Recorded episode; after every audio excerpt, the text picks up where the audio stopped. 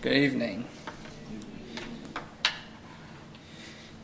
Go ahead and open to the book of Psalms.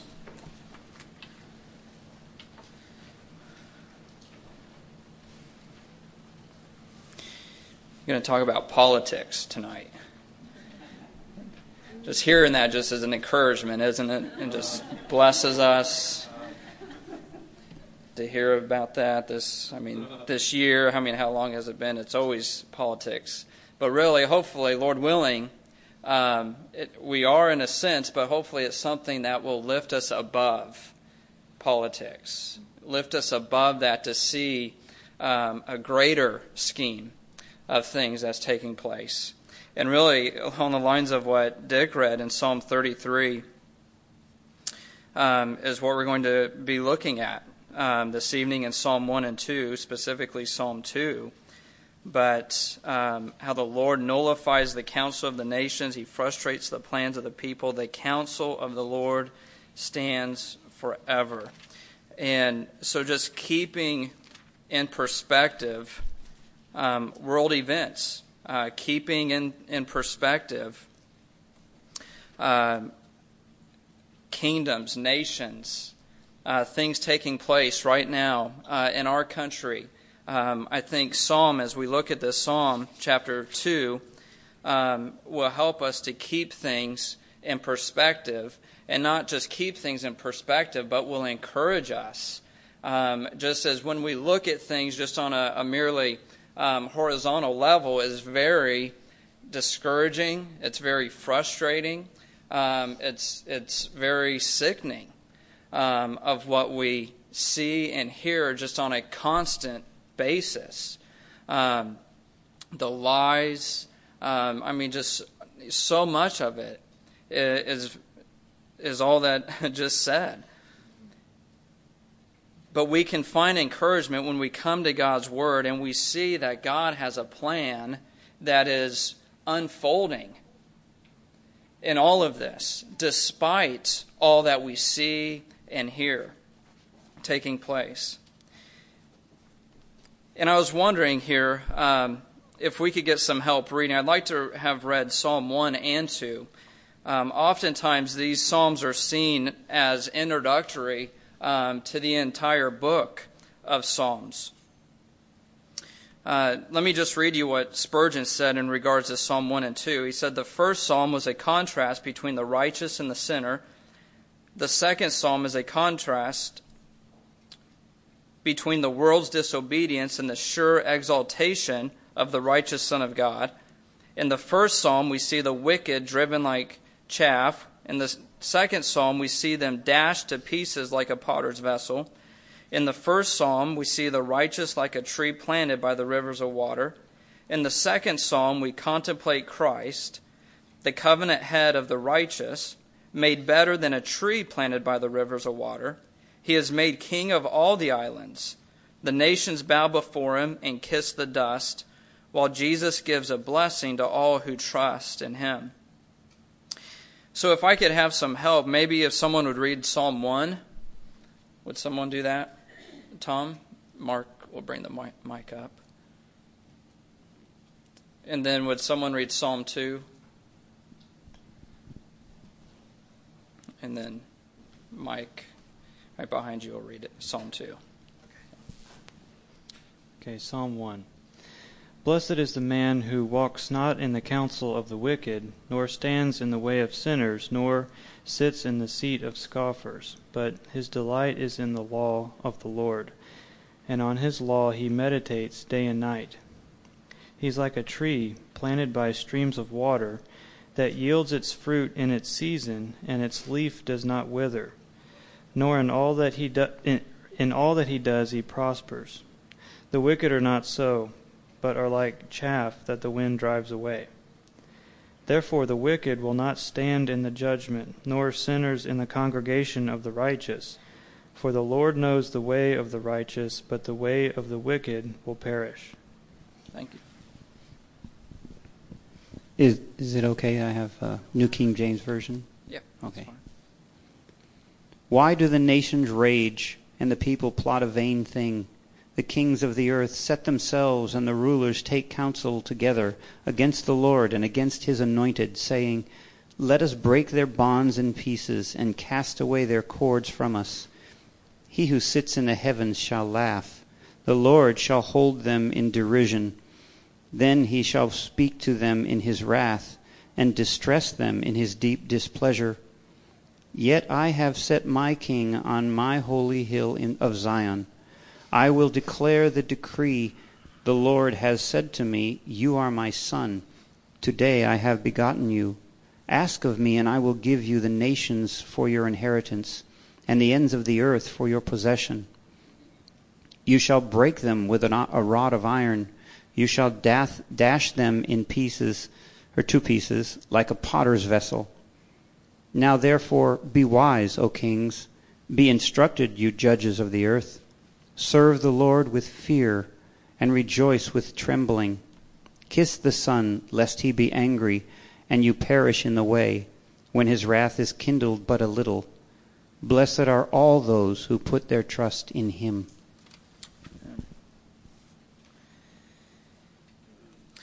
Well, just a few other thoughts on the relationship here of Psalm 1 and 2.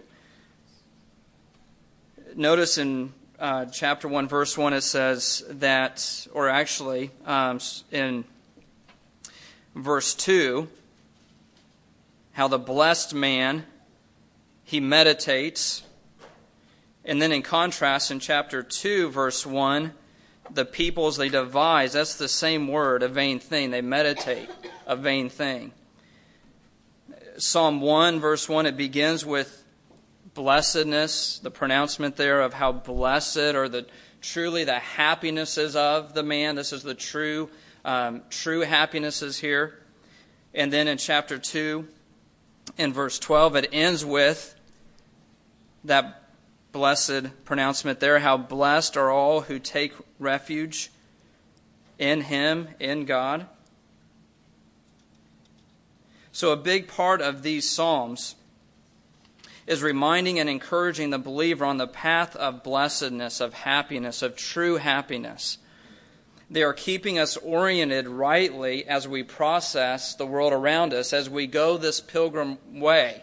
These act as an anchor for us. Notice contrasting here, as we read, Psalm 1 and Psalm 2 contrast the wicked and the righteous. And uh, we know from Scripture, and I know um, even from our uh, own lives and our own experience that there is a there is a temptation, there is a draw to the world around us of even of, of coveting or envying things that we see out there in the world as we see uh, from uh, individuals or what they have who are not following God. Remember in Psalm 73, the psalmist really dealt with this and struggled with this. He said, My steps had almost slipped in verses 2 through 5. For I was envious of the arrogant as I saw the prosperity of the wicked. For there, there are no pains in their death, and their body is fat. They are not in trouble as other men, nor are they plagued like mankind. In Proverbs 24 19, it says this Do not fret because of evildoers, or be envious of the wicked. I mean, this is a real temptation for pilgrims on the way to look around us and say, man, isn't their life looks easier. Their life looks better. And here I am trying I'm doing all these things seeking to please the Lord, and this is what's going on in my life now.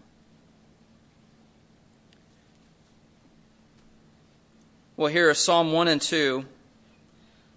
We have standing at the at the beginning of this book of Psalms. These two chapters act as an anchor for reality to help God's people remain on the path of blessing and not to yield to the never ending pressures of individuals and nations to go along with them in their own way. So, anchors to keep us on the path of true blessing, blessedness, true happiness. It's right here. And specifically, Psalm 2 reminds us of the unstoppable reality of the coming kingdom of God. And that if we are part of this kingdom, then we must work to keep our mind and affections on that kingdom. And if we are part of that kingdom, then we are to live as people of that kingdom and not of this kingdom that stands condemned in Psalm 2. And really, as we uh, read this psalm and, and uh, considering, it's going to talk about the, the kingdom of God, His anointed king. I mean, this is what Christ taught us to pray Thy kingdom come, looking for His kingdom, the kingdom that we are a part of.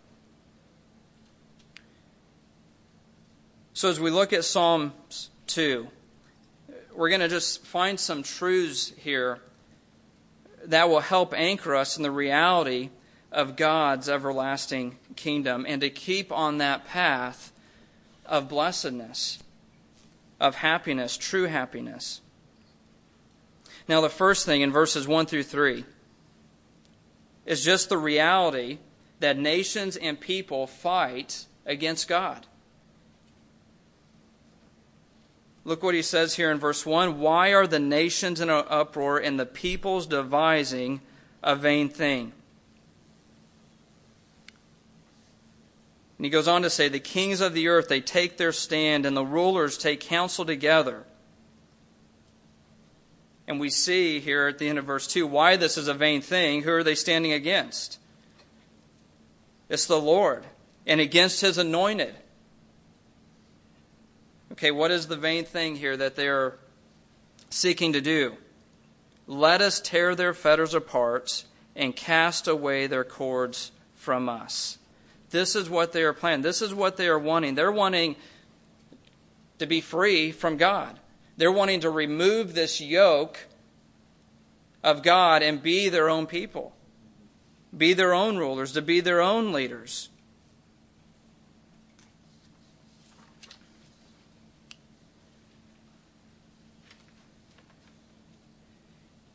And something also just to mention about this psalm, it's this psalm is mentioned, according to what I read, was mentioned, uh, quoted, or referred to more out of any of the other psalms in the New Testament. And you already get a taste of that here in verse 2, right? The anointed, the Lord's anointed. Now, specifically, he's speaking of Israel's king, or possibly King David. But here it has a farther reaching view and that is Jesus Christ, the anointed one, the Messiah.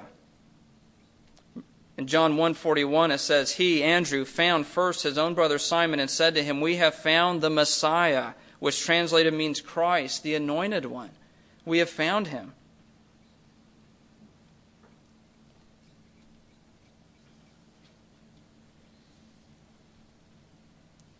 So these leaders, they're devising a vain thing. Why is it vain? Why? Because anything devised against God is vain. Right? You might as well scratch that plan. You might as well scratch that idea. It's against God, it's vain. It's fruitless, it's purposeless. No matter how much, I mean, these are the leaders of these nations, of the world. I mean, you, you read about Israel going into the land of Canaan. You have all these different tribes, these different uh, people groups, these different rulers. And as long as they're going against God, it's a vain thing.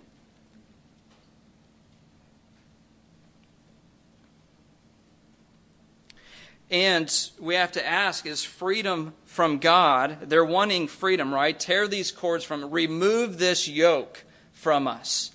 Will that grant them freedom? As though there's freedom from God equals freedom. When in reality, freedom from God is enslavement to another master, isn't it? An enslavement to sin, and an enslavement to the ruler of this world is not freedom.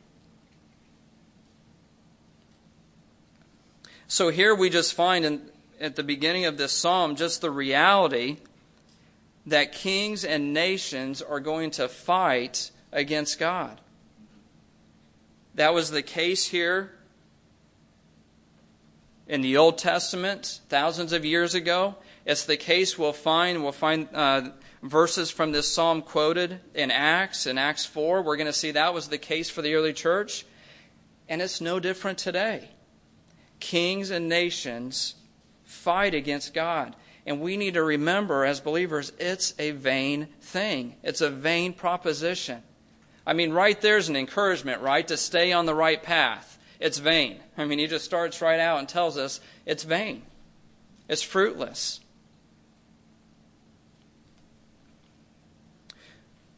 So, nations and peoples, they fight against God. And then in verses 4 and 9, we see, though, that God's kingdom cannot be stopped. Verse 4, he says, He who sits in the heavens laughs. Notice God's position here in the heavens. Where are the kings? Where are the nations? They're on earth. Where at?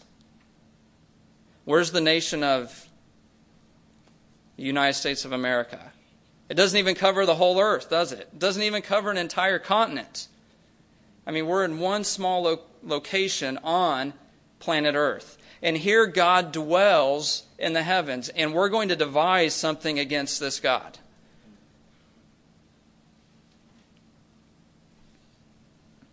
Just the perspective. He dwells in the heavens.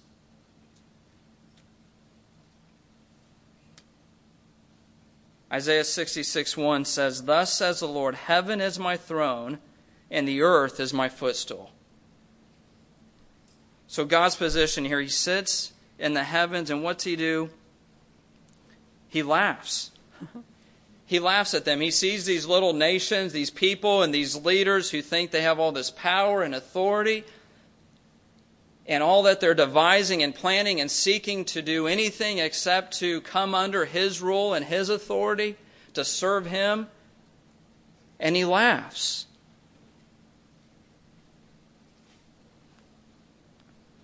He scoffs at them.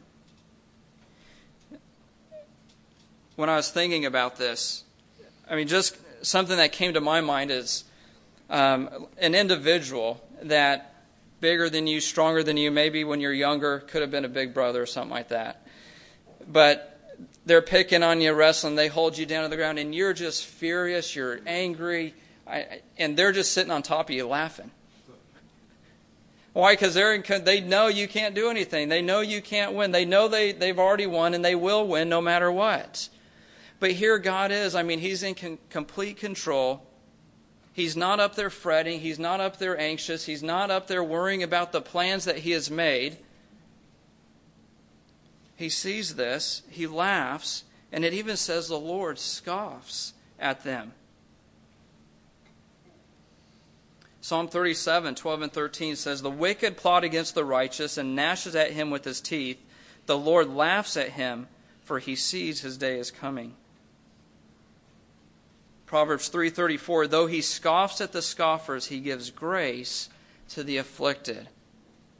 I mean there one is a warning for us.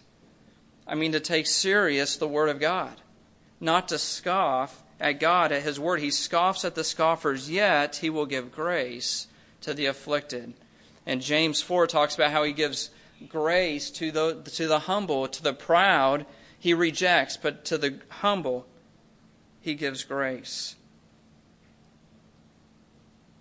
So he sits in the heavens, he laughs, the Lord scoffs at them. Verse 5 Then he will speak to them in his anger.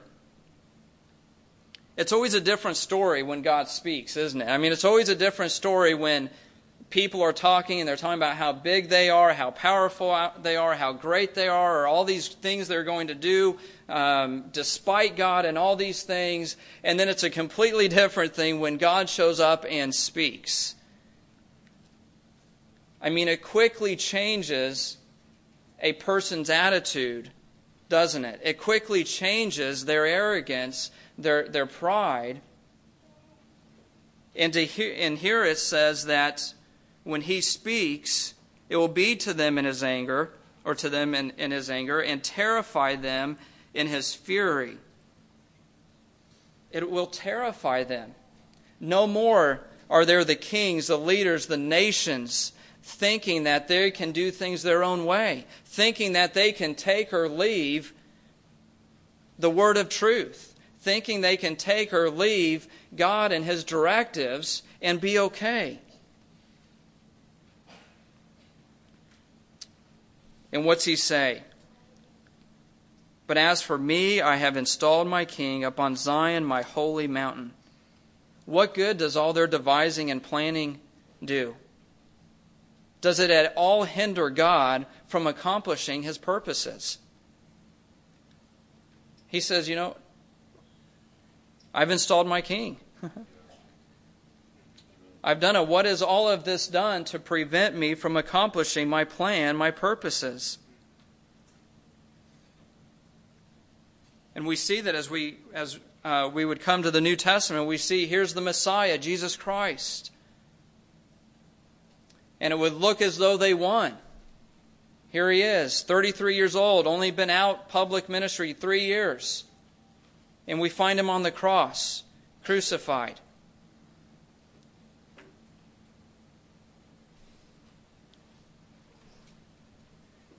But what's he do? He raises him from the dead.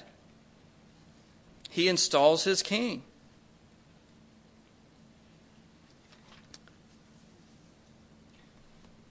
Then in verses 7 through 9, it changes from God speaking to the anointed one speaking. I will surely tell of the decree of the Lord, he says.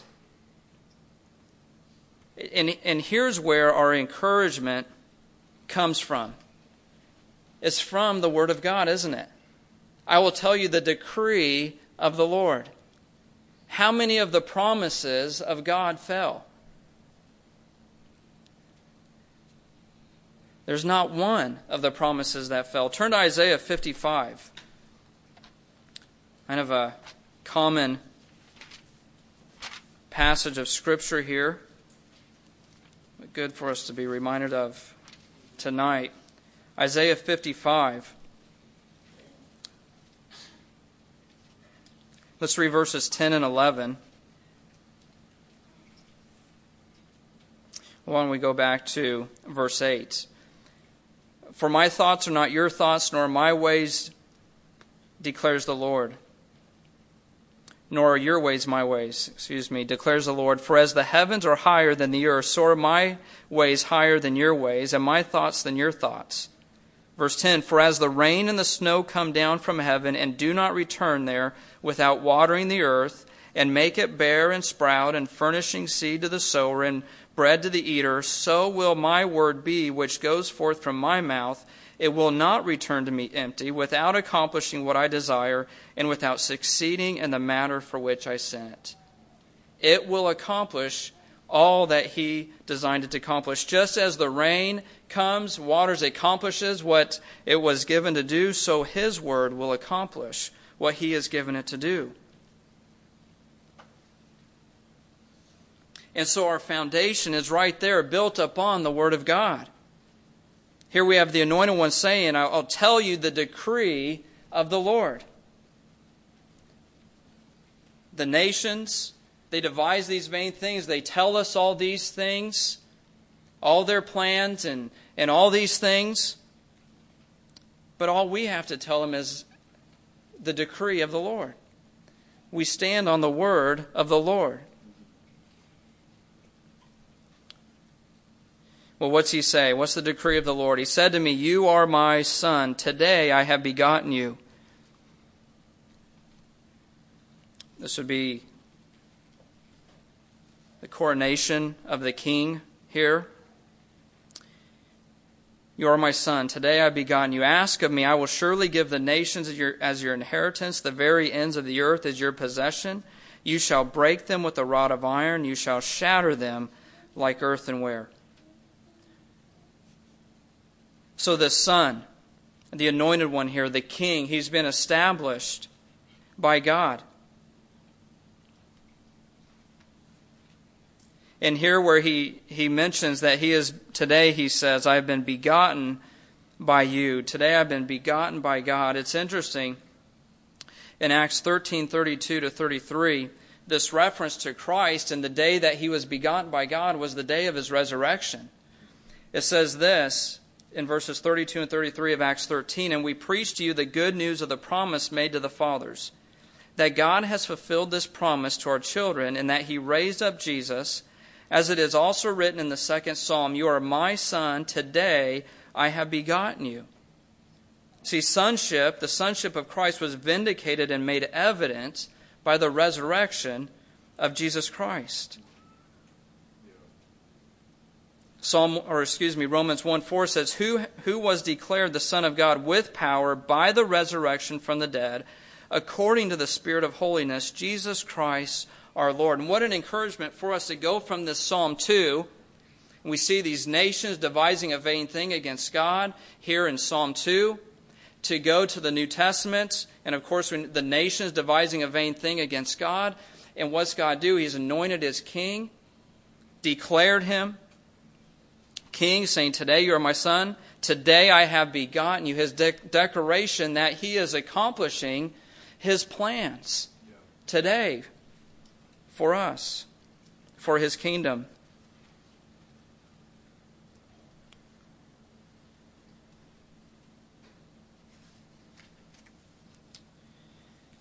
Well, the Son, He rules.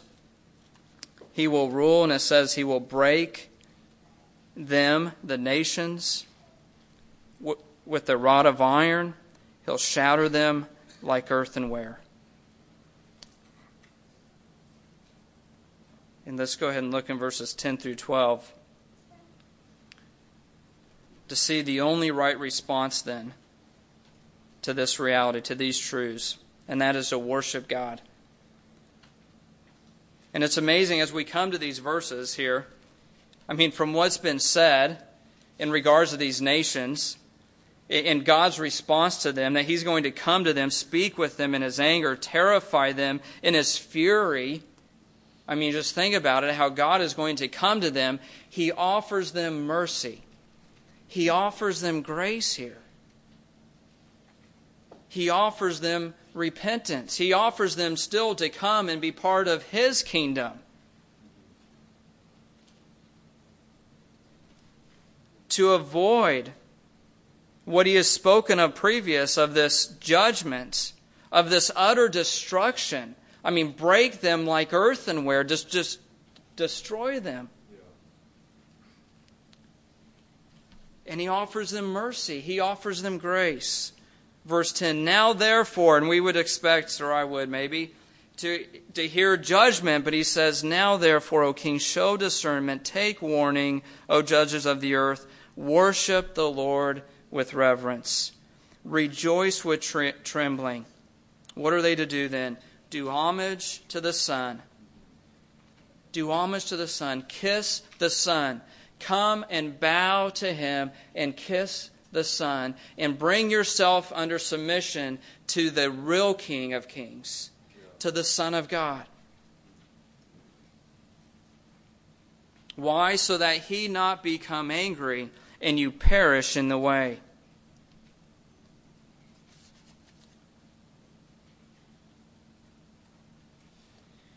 And that's a real warning, isn't it?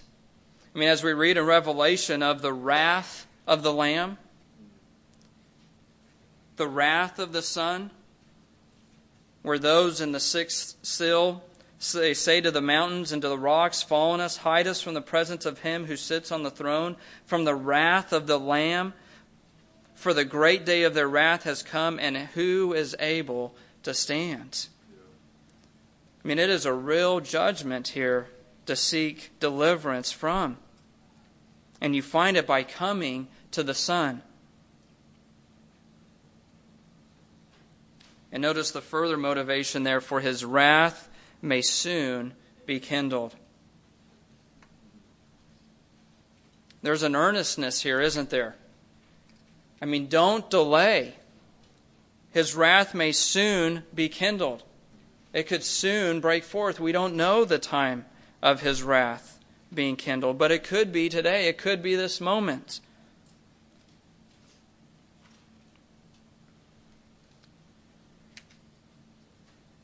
And then he ends here.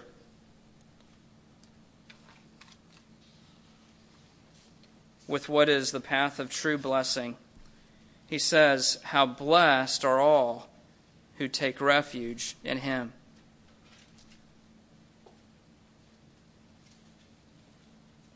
How blessed are all who take refuge in him. Proverbs 18:10 The name of the Lord is a strong tower the righteous runs into it and is safe. Philip Doddridge in a hymn and will the judge descend has a line that reads this Ye sinners seek his grace whose wrath you cannot bear fly to the shelter of his cross and find salvation there. I mean, what grace, what mercy. Here, the very one who is, has every right to judge, to condemn, is patient that he might offer grace and mercy to those who would come and do homage to the Son. And there is refuge, there is safety, isn't there, for all who would come. They would find shelter. So these are just a few truths here from this Psalm 2. That should encourage us. That should help us to lift our eyes above the political landscape of today, uh, of just the, the cesspool of, of sewage that's out there, and to find some hope, to find some encouragement that, that truly God's plan is exactly it's it's his plan that is continuing on. It is not being thwarted in any way. In all the nations and they're devising and plotting and doing all these these things, it, it truly is a vain thing. And I just want to give one final encouragement to us. If you'll turn to Acts One final encouragement for us that we'll find from the early church here in Acts chapter 4. And the context goes back to Acts chapter 3. Peter and John, they heal the lame beggar. And then in chapter 4, because of the, the news coming to the leaders, they take Peter and John, they put them into jail. They scold them, tell them, you know, not to go on teaching these things about Christ. And then let's pick up in verse 23. It says, When they had been released, they went to their own companions and reported all that the chief priest and the elders had said to them. And when they heard this, they lifted their voices to God with one accord and said, and so, just thinking along, along the lines of, you know, how should we as believers respond? How should we as, as Christians uh, respond to the nation, to the world around us? Uh, what should our prayers look like? Well, let's read this, and I just want to point out four things from this, from this prayer. they said this, O Lord, it is you who made the heaven and the earth and the sea and that is all that is in them. So first here, notice there's a recognition of God's power and authority. And then in verse 25, who by the Holy Spirit, through the mouth of our father David, your servant, said, why did the Gentiles rage and the peoples devise futile things? The kings of the earth took their stand, and the rulers were gathered together against the Lord and against his Christ. So notice here, they go back to the Word of God. Second thing here, we need to hold fast to God's Word and His promises in the midst of hard times. And then let's continue reading in verse 27. He says, For truly in this city there were gathered together against your holy servant Jesus whom you anointed, there's that word anointed, we saw in Psalm 2, both Herod and Pontius Pilate, notice there's the leaders devising a vain thing, along with the Gentiles, there's the nations and the peoples of Israel. In verse 28, to do whatever your hand and your purpose predestined to occur. so, thirdly, we also need to have the recognition that nations and people fighting against God does not in any way hinder God's plans.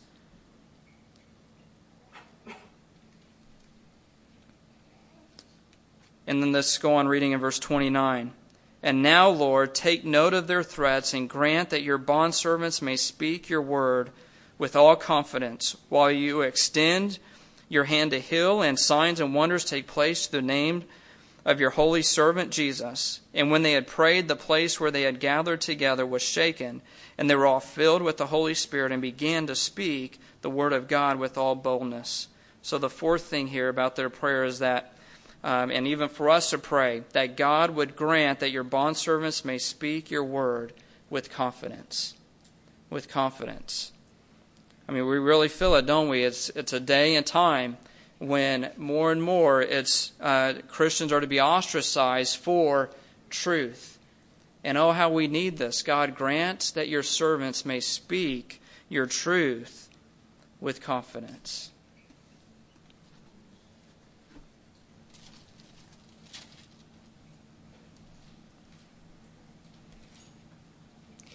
Behold, the nations are like a drop from a bucket.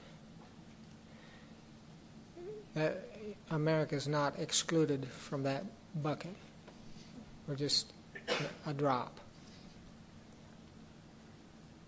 Behold, the nations are like a drop from a bucket and are regarded as a speck of dust on the scales.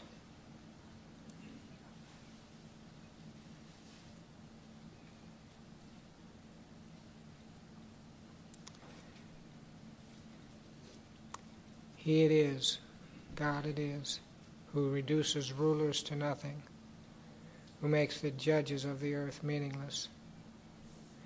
Scarcely have they been planted, scarcely have they been sown, scarcely has their stock taken root in the earth, but he merely blows on them and they wither.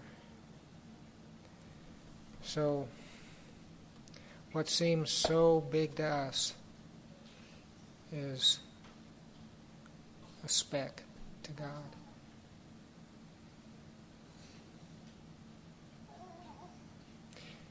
After the resurrection, Jesus said, All authority has been given to me in heaven and on earth. But then there's something for us in that. Go therefore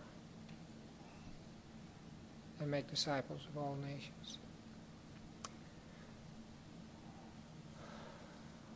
Well, may God help us to have His perspective as it's given to us in His Word.